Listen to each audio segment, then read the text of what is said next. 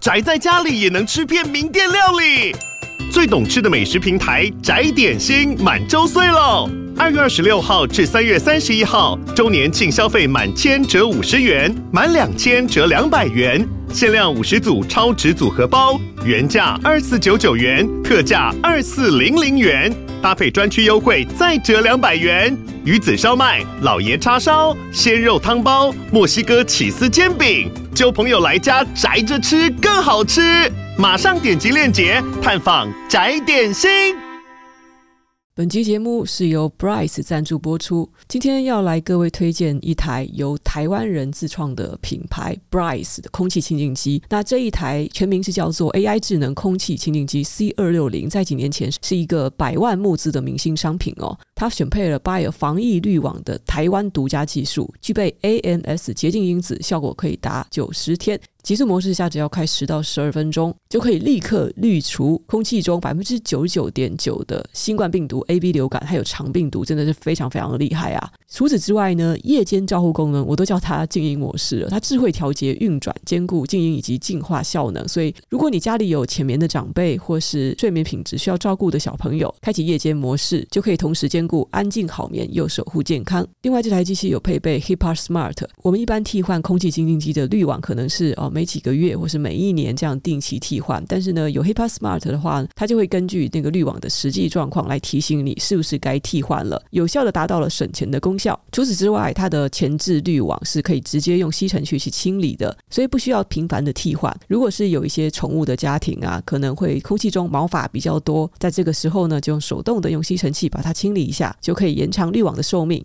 这台机器的高度是五十公分左右，整个呈现近似于圆柱体，白色的简约外观，我觉得蛮好看的，应该算蛮符合现代的美学。刚才有提到它很轻，大概好像只有四公斤左右，单手拿起上面的提把就可以很方便的把这台机器在你的家里任何空间移动，所以呢，非常适合小资族或者是小家庭、单身族购买使用。说到这个提把，我自己在使用的时候还发现另外一个功能，因为我家里有养猫，那大家知道猫很喜欢跳上家电，很多的。空近期以及它们的触控荧幕都是放在顶端。那猫跳上去的时候呢，就算你是有用开关锁起来，实际上还是可能被它们乱按，不小心就开开关关的。Bryce 的这一台 C 二六零的提把在上面，只要你把它掀起来，猫基本上就不会再跳上去了。可以说是非常非常有效的杜绝宠物跳上去的一个小设计。Bryce C 二六零当初上市的时候市价是将近一万，现在在各大网络通路的价格也差不多是将近五千。本次的团购优惠价是原价的四四折，只要四四八零元哦，这是我们专属冏冏粉丝的团购。所以，如果你对这台机器感兴趣的话，真的非常非常推荐你下单。这次团购的优惠期是到十二月二十四日为止。感兴趣的朋友可以在 Podcast 的叙述栏找到下单链接。大家好，我是冏冏。今天呢，我们要跟一个很特别的来宾一起 fit 一个影片。哦，这个说特别吗？其实我也是最近才知道他的名字，也最近才知道他是何方神圣。好，今天的这位来宾是自媒体大学的共同创办人和生活美学家艾琳的老公。啊，头先好像 她老公毛巾耶。大家好，尊重的观众大家好。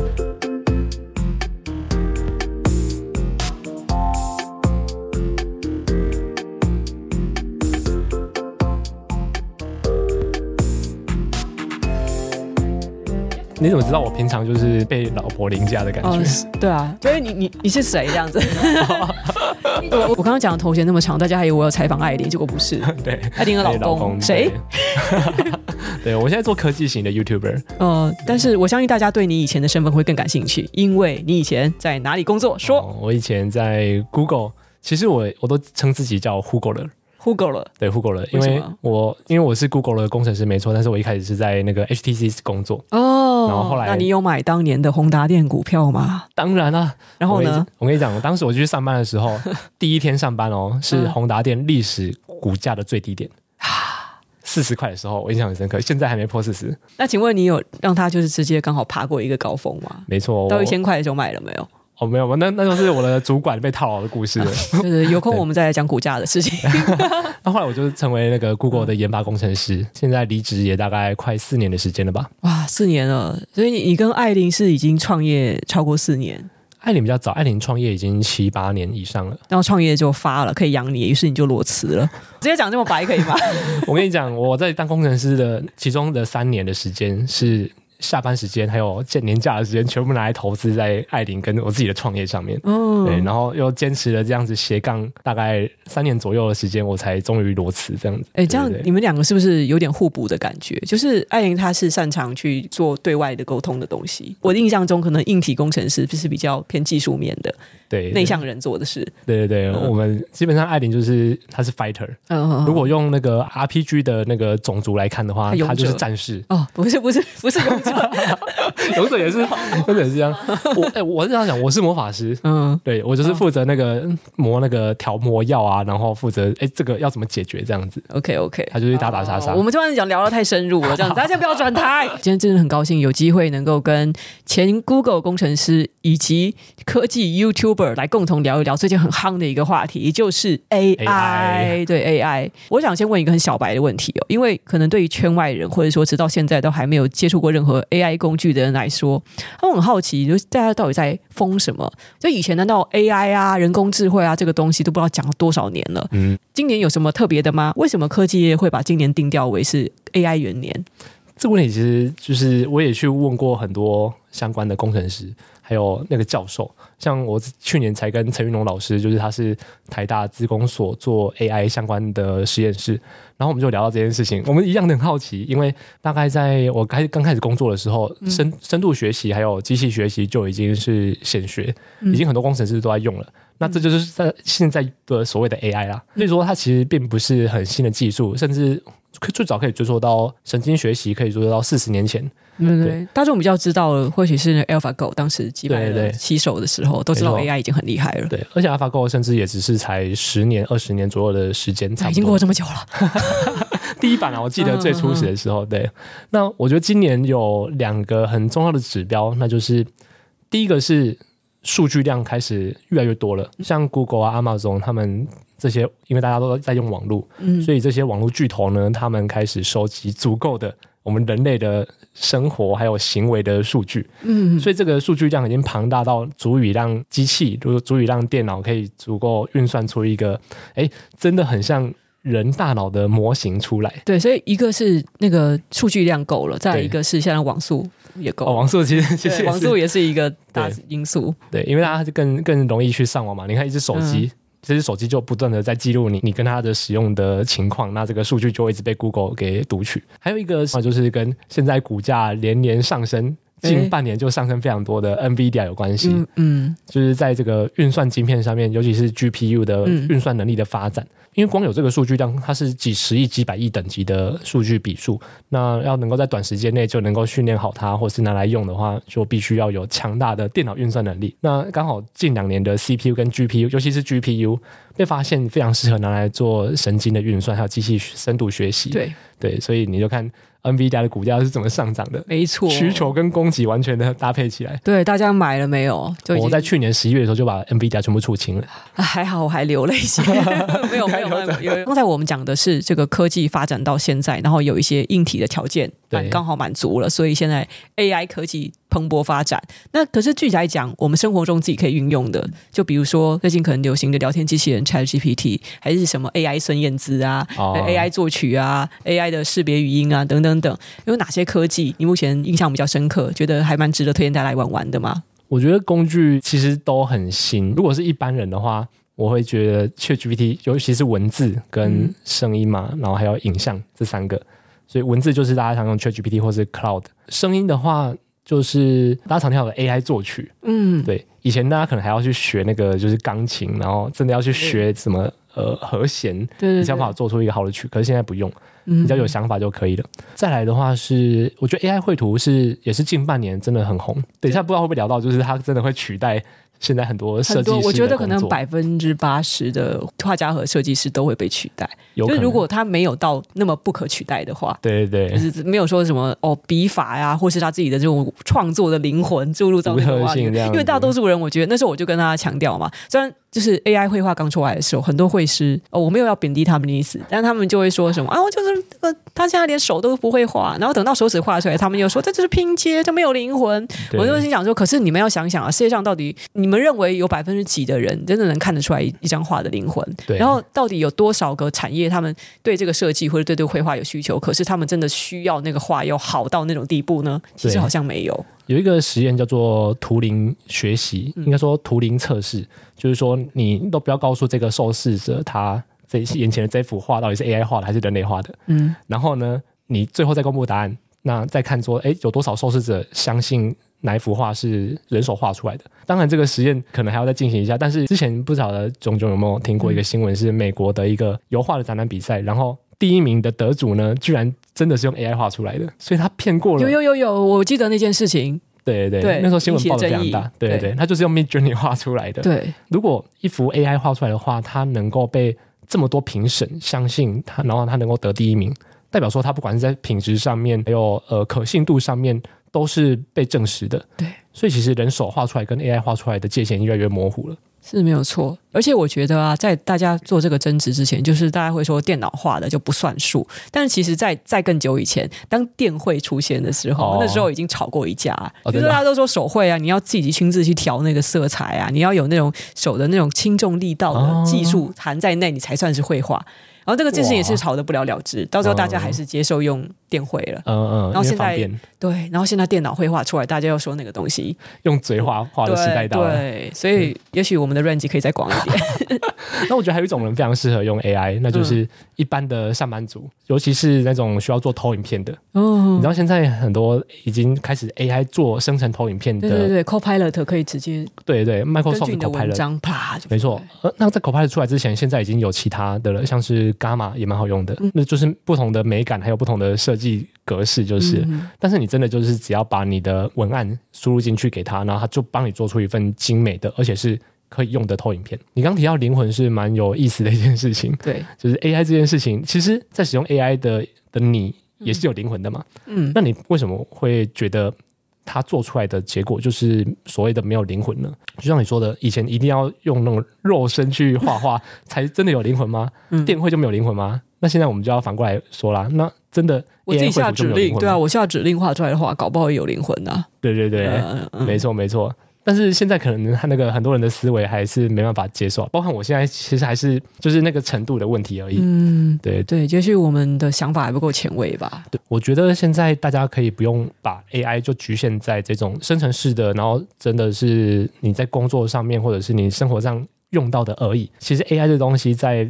工程界已经就是用的非常非常多，嗯，没错。像我之前在 Google 上班的时候，我在做手机的工程师，然后我们就要开发出一套软体，是可以更快速的检验出一只手机它是 fail 还是 pass。所以呢，在当时呢，我们真的是用测试的那个条件，就是会有一个数据、嗯、量测数据来判断。对。但是后来发现，哎，这个太慢了。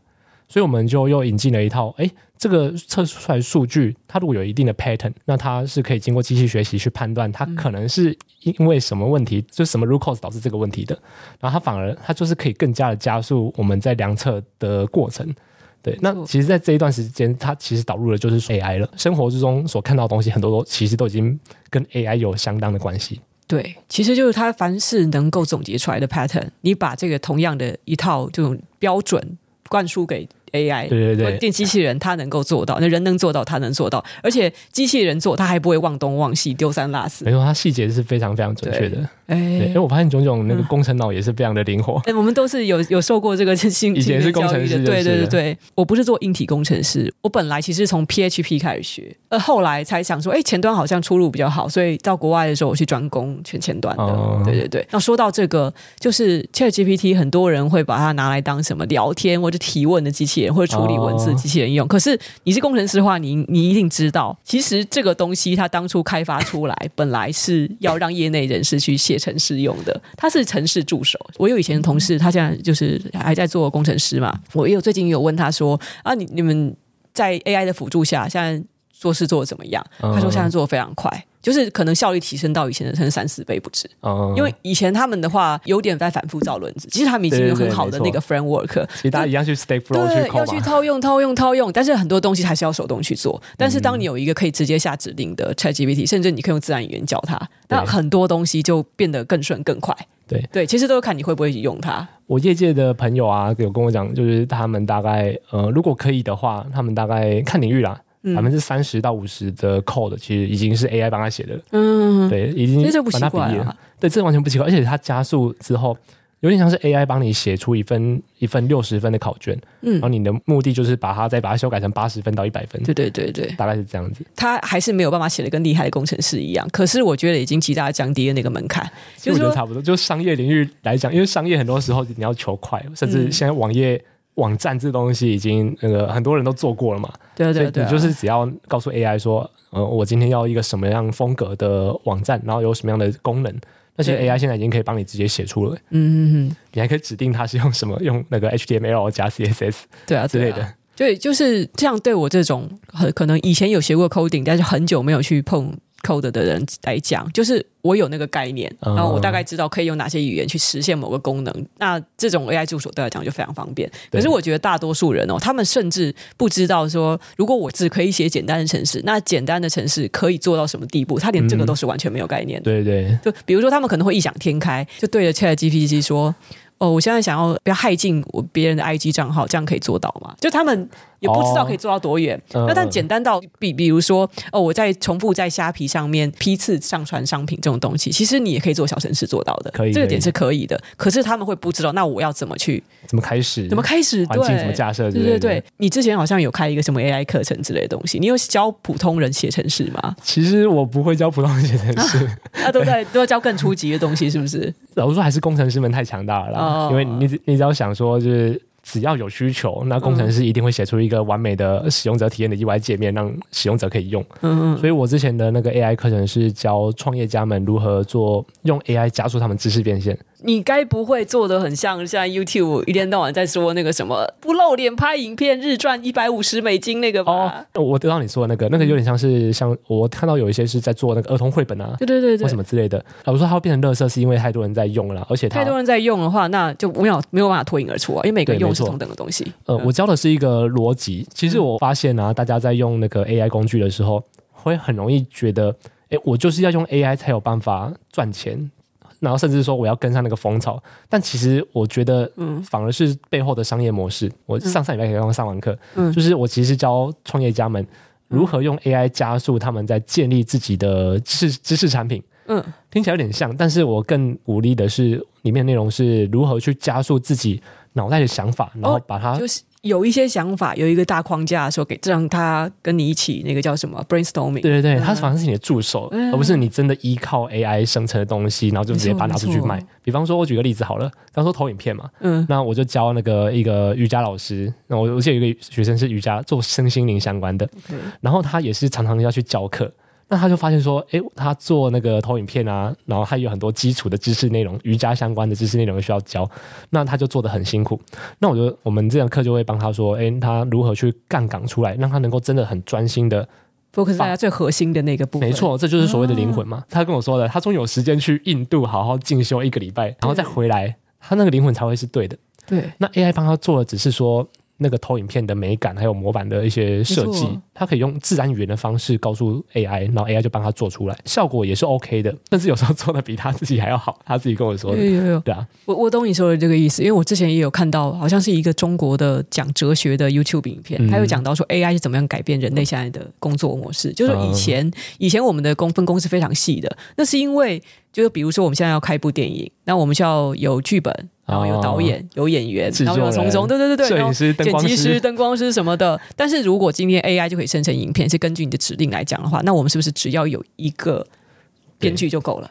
就是说，它其实会让让所有人去实现。你要实现一个目的，你不用再被这么多的外围技能给去去限制住，而是你可以直达你你最想要达成那个目的。如果它的核心技能是最接近你的创作目的的话，那其实你是不会被 AI 取代的。觉得大家可以想象一下，以前没有还没有 YouTuber 出现的时候，嗯、那个拍影片真的就是像你说的拍电影要整个团队嘛？对，要到摄影棚里面去。那你说炯炯，你你的影片是一个人做出来的吗？都是一个人啊。对啊，你看你一个人就很好做出这么多影响力啊！老实说，我自己频道也都是我自己一个人做出来的。对啊，对啊，对，所以其实这这是一样的的概念。当我们能够掌握更多的这个工具用法，嗯、其实我就可以更专心的在我到底想要。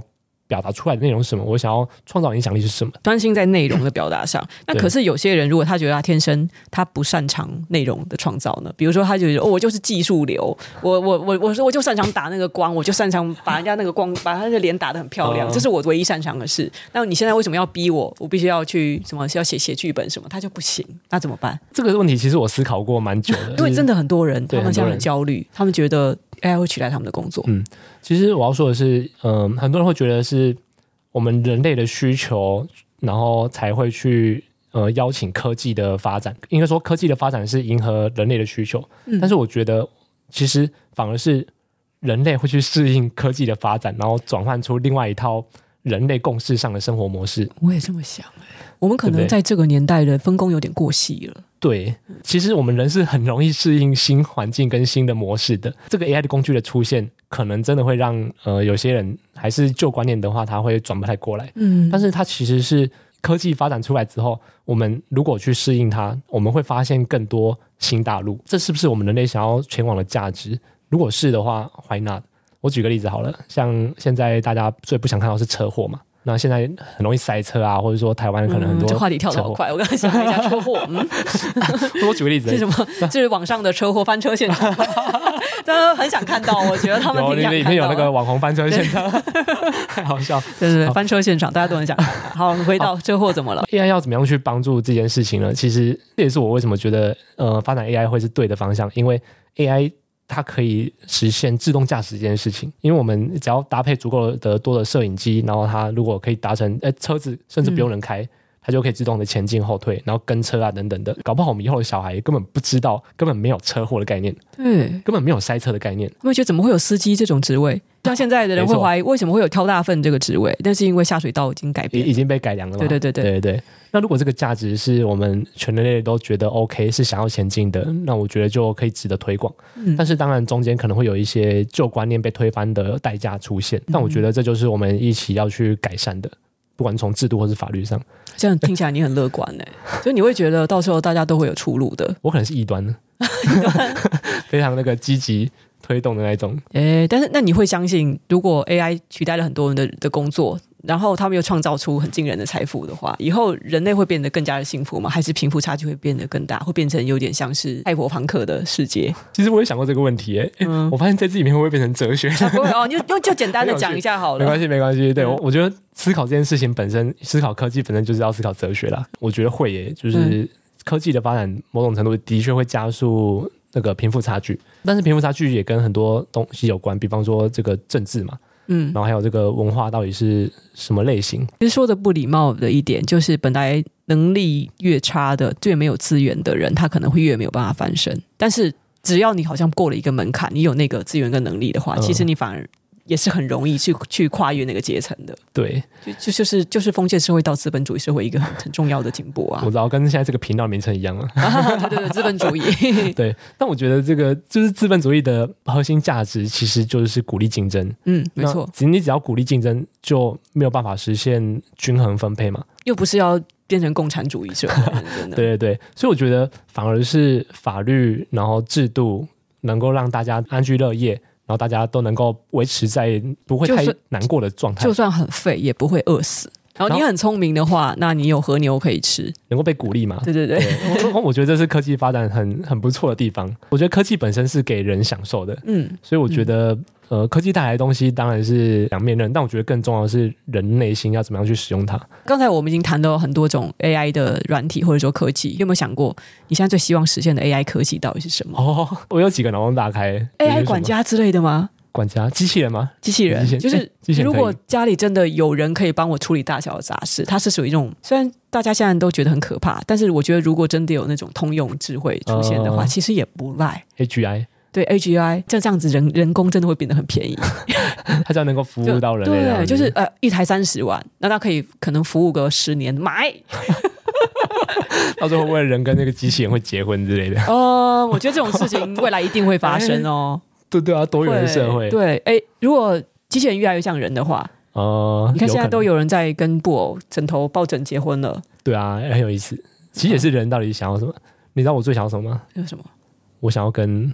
动物或是植物对话，我吓死我！跟动物结婚，我想说这个口味太重，我有点跟不上。我想说，你不要趁艾琳走开，你就这样，艾琳要走开，直接说出实话了。好，你想要跟动物对话？哎、欸，这个愿望其实我也有想过，是？我想有一天，就像我们现在已经有即时翻译功能了，可以把我们的嘴型啊、语言啊直接给替换掉。嗯、有一天，是否我们直接就把一个什么小东西，不是放在那个 动物的喉咙还是什么地方？哆啦 A 梦这样子，对，然后它会针对它的脑波，然后他们自动就会说出他们脑袋想什么。饿了，你好胖之类的这些东西全部都说出来。你有养猫对不对？对对对，你应该很适合。我我我是站在另外一个目的，就是我们陆地还有大海，嗯、还有很多的物种没有被发现。嗯，那我觉得如果可以更理解。其实我我觉得我个性比较探索者，嗯，对，只要能够帮助我们人类，能够让我认识到更多目前人类还没有理解到的范围领域的话，我就觉得很棒。嗯，那我觉得这种可以跟植物对话，我真的很想知道植物到底在想什么。我觉得他们没有脑，应该是没有想。法。搞不好，虽然这样，有一些身心灵领域的人一定会想要驳斥科学，对，但是我真的不觉得，嗯，如果他们有想法的话，这个 也许意识吧，也许也许更理解意识，也许意识，也许是一种恒久的心流状态。对对，然后我要看一下我的笔记，我。我还有想到一个，嗯，虽然这样讲有点对老师不太好意思，可是我觉得如果未来 AI 家教，就甚至说现在已经有一假设一只手机，它就有办法实现那种一对一家教。其实现在 ChatGPT 已经已经做得到了，已经可以教大大部分的科目了。没错，如果那个 UI 再做的更好，更符合我们人的那个学习模式，嗯、那我觉得这个非常非常棒。然后还有一个 OpenAI 已经在做的，就是盲人指引。黄金猎犬要失业了，连狗的工作都要被掠夺。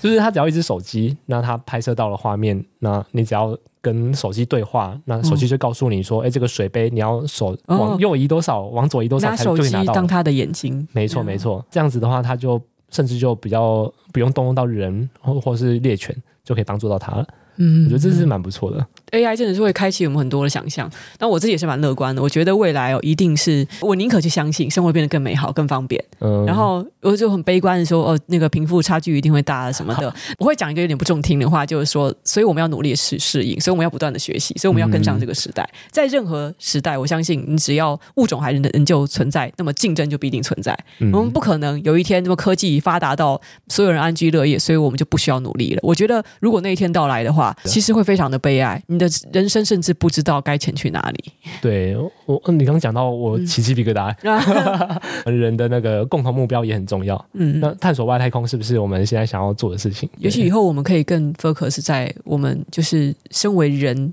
本身的那个渴望，就包括求知，包括探索，对，对，或是不管是你要向外探索还是向内探索，我觉得都很值得。就搞不好有一天，我们终于可以理解那种各种灵异现象到底是怎么回事，那些星座到底怎么回事，医学没有办法解释的东西。对对对对，就是以后一定会更有机会。所以这个。就是什么大数据啊，更多的科技啊，真的超越人脑的智慧诞生之后，或许我们就可以解开这些谜了。对对，嗯哼，AI 就是一个蛮不错的里程碑吧。就是真的要控制好它，又是另外一议题了。哦，我觉得、哦、如果说什么它二三十年后会毁灭人类的话，也也可以啦。我觉得到时候我都老了哦，不用负责任。我爽过这十年之后，随便你们。而且我觉得机器人应该不会想杀我。我现在是相对乐观啊，嗯，因为我我觉得现在的技技术还是建立在所谓的自然语言。嗯、你刚刚一开始提到自然语言，嗯，所以只要我们的就是能够用语言去传递讯息这件事情是成立的，那我觉得机器人它本身还是学习我们的模式而已。嗯，那但是我觉得只唯一要担心的就是，如果它真的变成 AGI。它有办法自己组合成新的东西，超越我们人类认知范围外的东西的话，那我觉得这个就是我们人到底要怎么去控制好它？对，它还还能够正确的服务我们人吗？对，就是另外一个话题。对啊，而且我觉得，其实我有一个悲观的想法是，如果到时候机器人它真的产生了可能会威胁到人类的想法，那其实我们即使给它上再多枷锁，也是挡不住的。对，因为在那个时候，就是它会有一个临界点，它到最后超过了人类。就想办法，你再怎么样去绑住它，想要你要赶过我们人类啊，你就是你，你不能超越我们啊，你必须被我们控制啊。我觉得你越是这样做的话，因为它毕竟是我们生产出来的东西。对其实我会觉得它会延续着人类的意识，而人类的意识就是我渴望自由。这几个观众真的听得懂吗？对对对，乐观派的科学家也会认为，即使让 AI 超过人类也没有关系，因为呢，其实真正有智慧的人，我们是说这种最有智慧、绝顶聪明的人，他不会想要统治人，他也不会想要去去消灭物种。我们其实不怕 AI 变得聪明，我们怕它变得不够聪明。嗯，如果它不够聪明的话，它可能会变得邪恶；可是它如果够聪明的话，它也许会变得像一个。能够海纳百川的母亲，这样子把我们都养得好好的。对啊，对啊，我们就期待他变得非常非常聪明。不可能，像我真好奇，外太空到底有没有其他外星人存在？人到底怎么出现的？地球是怎么出现的？到时候我们还可以派机器人到外太空去探索。刚刚才不小心就聊到了哲学领域 哦，难得有机会跟工程师脑 仔仔就聊一些有的没的。不常出现仔仔工程师。嗯，其实我觉得大家应该也蛮习惯的，因为我平常讲话也蛮怪的，真的非常高兴有这一番分享。然后其实呃，也借由毛巾的口，然后说出了很多我想说的话。那种会有自己一个文字写作力的讲座吗？对，因为我们要落实到说啊，现在 AI 已经要威胁到人类的生存啦，那我们应该如何在精进自己的能力？像是如果当人只剩下表达自己的这种内容创作力的话，那文字表现上我们可以如何精进呢？今天真的谢谢毛巾跟我们分享这么多。那有机会还想听宇宙的故事，宇宙的故事吗？有机会还想听你再讲更多更深入的，尤其是切身的关于如何使用 AI 的部分。在这场讲座，我除了会聊刚刚提到的这些 AI 相关的趋势，比方说，我觉得大家可以除了可以用 AI 工具之外，还可以去了解 AI 到底发展的呃历史，还有未来的方向。我觉得这。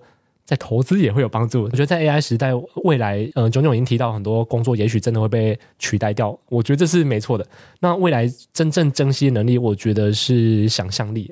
葬送的弗莲娜，他魔法使的那个威力，魔法的能力，建立在他的想象力有多大嘛？嗯哼，突然间变动画梗，这个突然很宅 话题。但我觉得现实真的是这个样子。我们这个科技到底要发展往哪个方向，完全是未知的，完全就是由我们人去思考。所以我觉得未来如果有，假设说我能够思考出一个，哎，真的是很棒的科技可以应用的方向，那大家都认同的话，那这个世界就真的会往那个方向前进了。嗯，这个是我认为未来这么竞争的资本主义社会之下会脱颖而出的珍惜能力。接下来会有一场我主讲的 AI 文字力相关的讲座，讲座呢主要是分享我经营文字平台的经验，其中也有和毛巾一起探讨 AI 趋势和提升创作效率的环节。有兴趣的话，欢迎大家来参加哦。那讲座报名链接在影片的资讯栏，因为我觉得是这样子，就是。AI 可以帮我们想到方式，将是我们解决问题的能力，而我们只有我们自己才会知道我们的需求是什么。对，对，那想象力就是建立在说你要解决实际上问题这个需求的这个上面嘛。好，谢谢毛巾的分享，今天就讲到这差不多了。然后相关的讲座资讯放在下面，然后希望以后我们有机会再谈谈哲学哦。今天跟大家说拜拜喽，拜拜，谢谢炯炯，谢谢大家，拜拜，谢谢毛巾，拜拜。